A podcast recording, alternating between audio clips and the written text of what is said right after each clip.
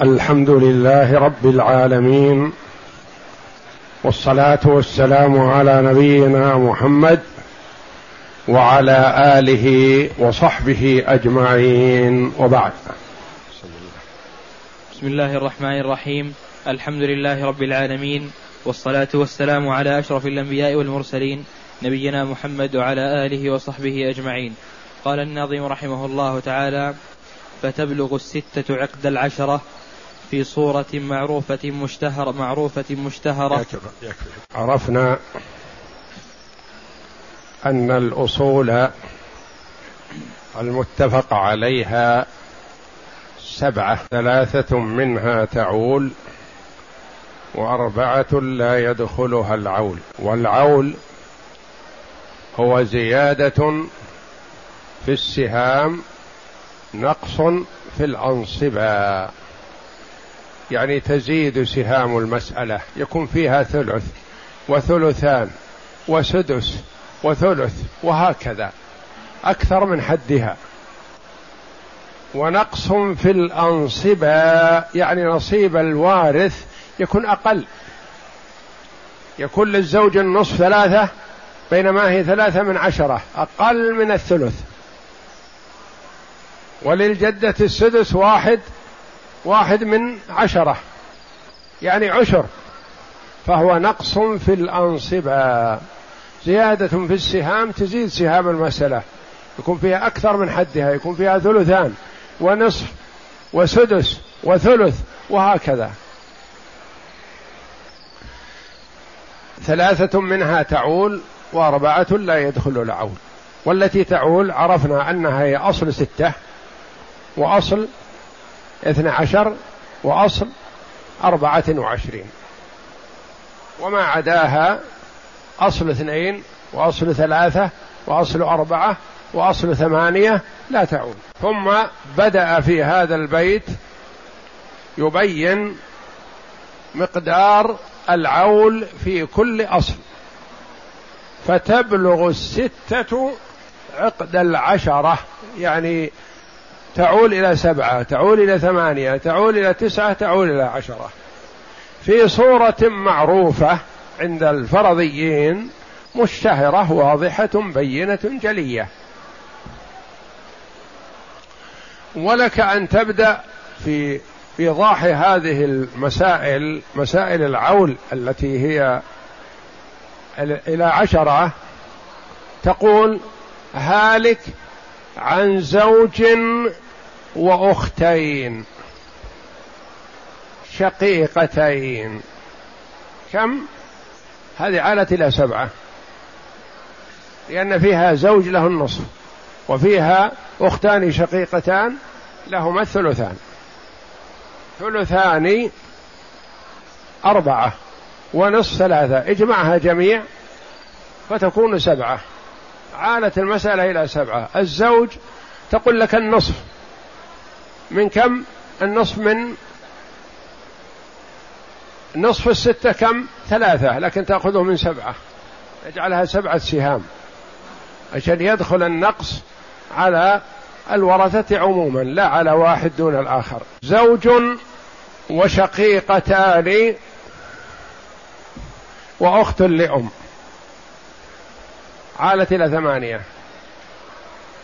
زوج وشقيقتان وأختان لأم. عالت إلى تسعة. زوج وشقيقتان وأختان لأم وأم. عالت إلى عشرة. ابدأ بالزوج مع الأختين الشقيقتين هما الاساس في العون. ثم زد أخ لأم أخوان لأم أم. أو أخت لأم وجدة أختان لأم وجدة وهكذا. يعني يكون مبدأ العول الستة إلى سبعة زوج وشقيقتان أو زوج وأختان لأب. ثم زد فيهما على ثلث أو سدس حتى تصل إلى العشرة. زوج وشقيقتان وجدة. زوج وشقيقتان وأخ لأم وجدة. زوج وشقيقتان وأخوان لأم وجدة. هذا منتهى عولها. ما تزيد الستة أصل ستة ما يزيد في عوله عن عشرة.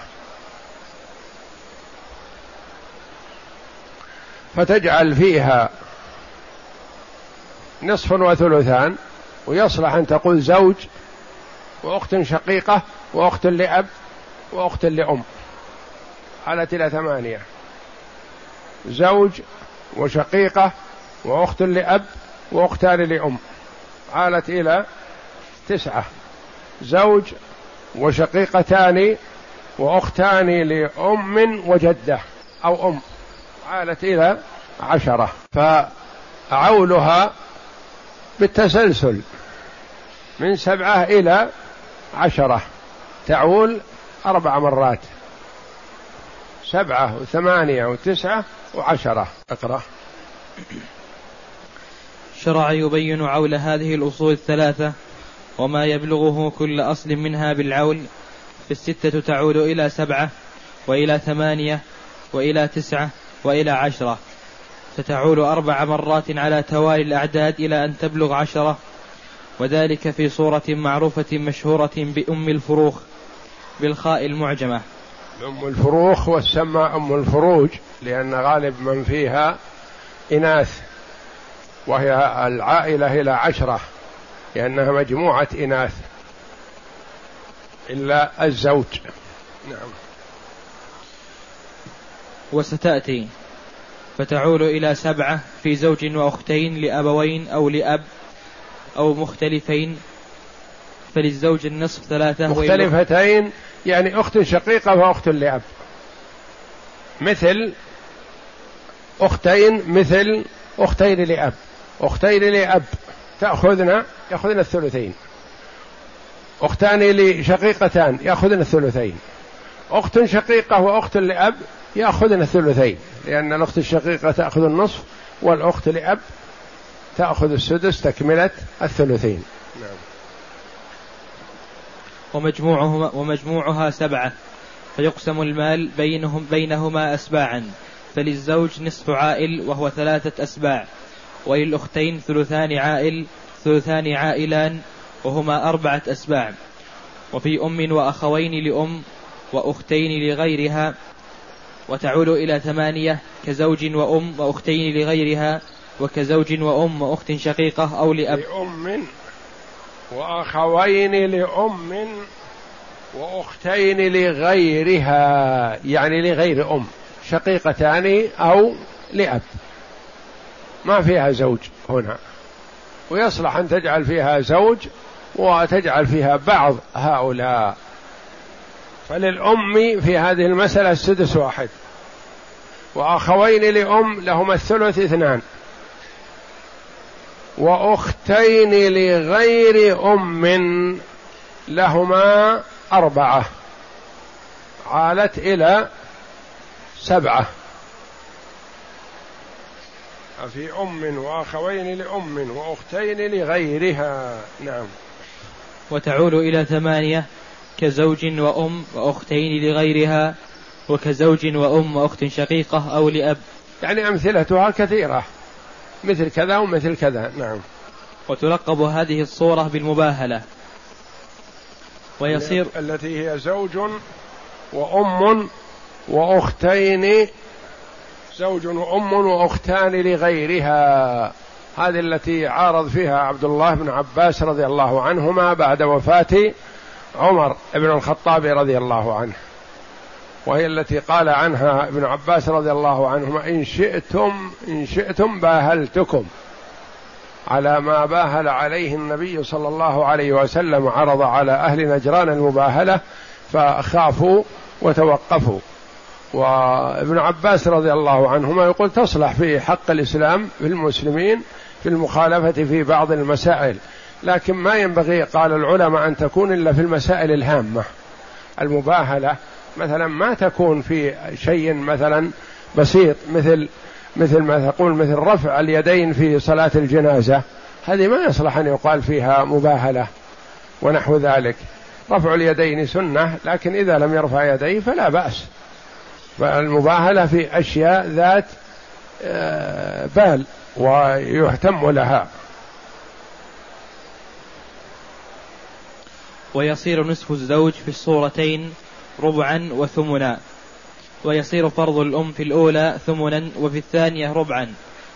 وتعول إلى تسعة كزوج وأم. ابن عباس رضي الله عنهما رؤي عنه أنه قال نعطي الزوج حقه لأن الزوج ما يزاحم. والأم نعطيها حقها والباقي للأخت ما يبقى لها إلا شيء يسير. أو قال نشرك بين الأم والأخت والزوج يأخذ نصيبه كامل. هذا الذي عارض فيه ابن عباس والجمهور على خلاف ذلك. وتعول إلى تسعة كزوج وأم وثلاث أخوات متفرقات للزوج النصف وللشقيقة النصف. ولكل واحد من الثلاث الباقيات السدس وهي الأم والأخت لأم والأخت لأب. وكزوج وأختين لأم وأختين لأبوين أو لأب. وتلقب هذه الصورة بالغراء لاشتهارها كالكوكب الأغر. وإلى عشرة كزوج وأم وأختين لأم وأختين لأم. وأخت شقيقة وأخت لأب. وكزوج وأم وأختين منها وأختين من غيرها. وتلقب, وتلقب هذه الصورة بأم الفروخ بالخاء المعجمة لكثر لكثرة ما فرخت بالعول والاثني عشر يا أكفي أقسم.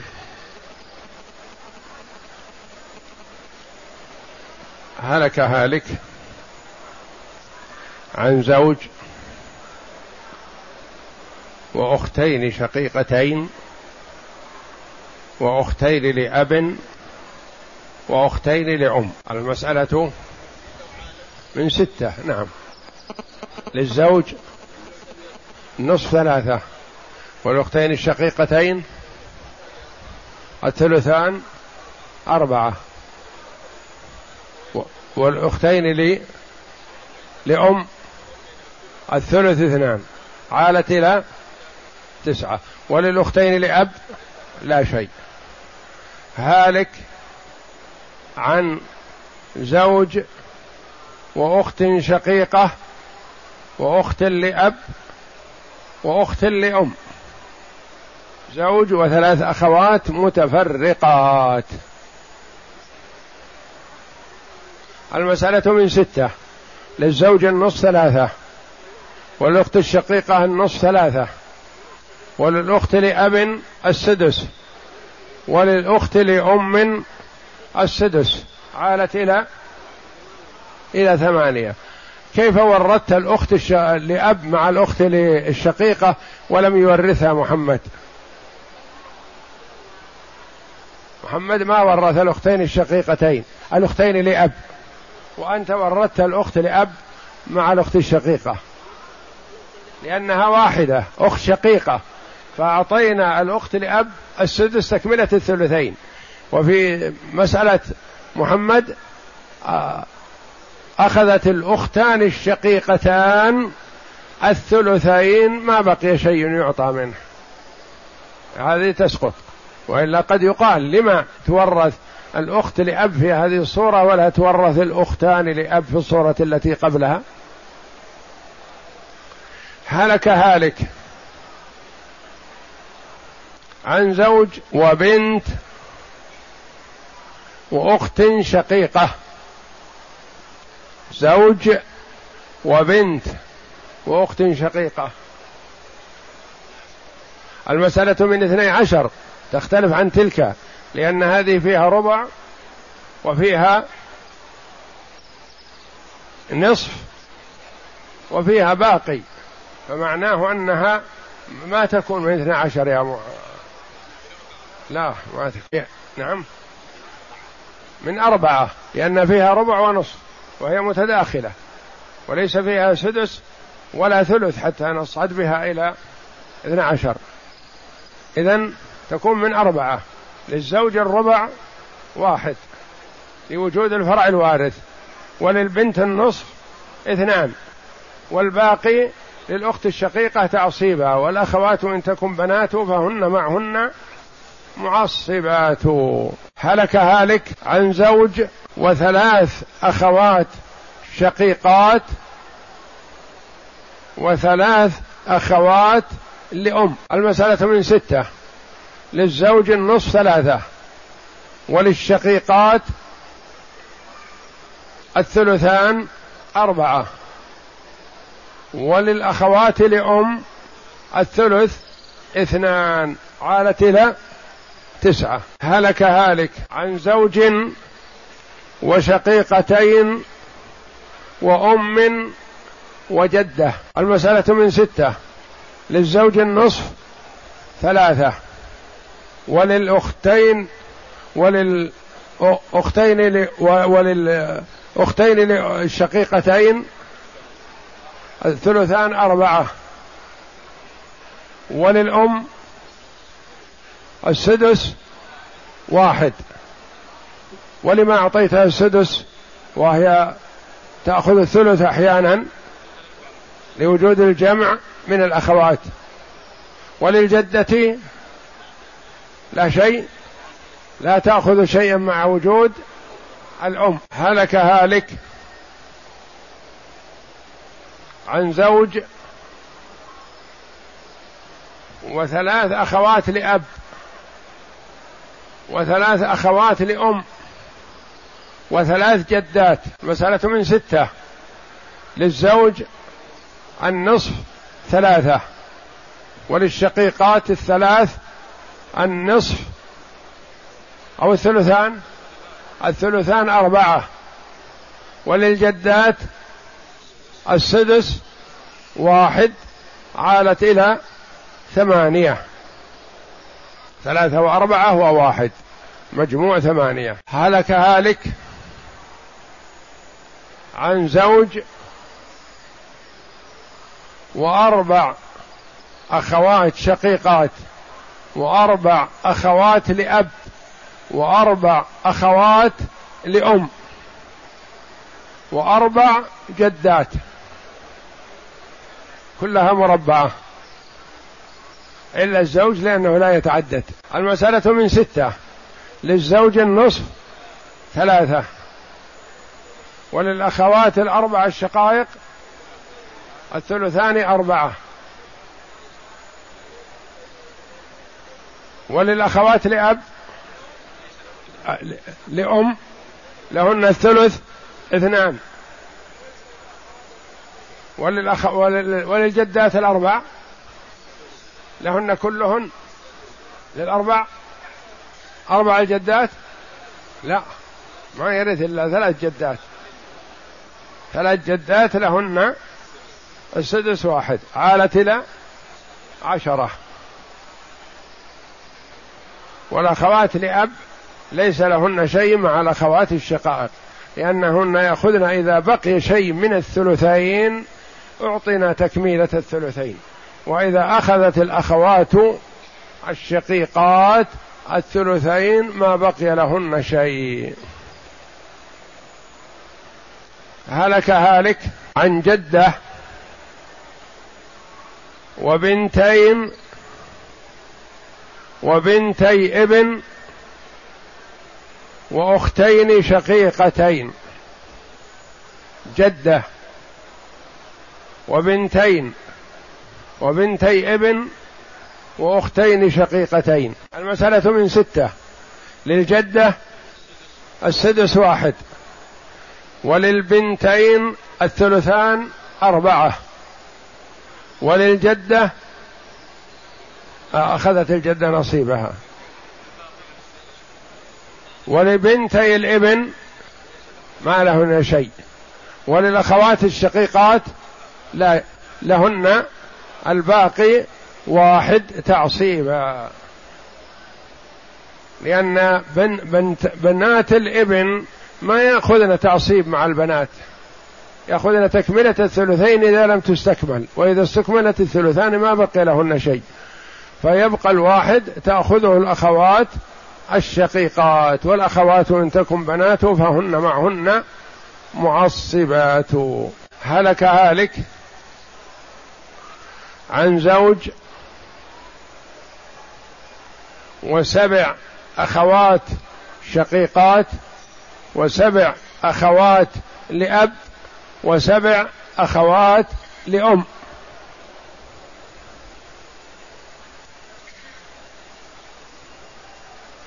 المسألة من من ستة. للزوج النصف ثلاثة. وللأخوات الشقيقات الثلثان أربعة. وللأخوات لأم الثلث اثنان. عالت إلى تسعة. والله أعلم. وصلى الله وسلم وبارك على عبده ورسول نبينا محمد وعلى آله وصحبه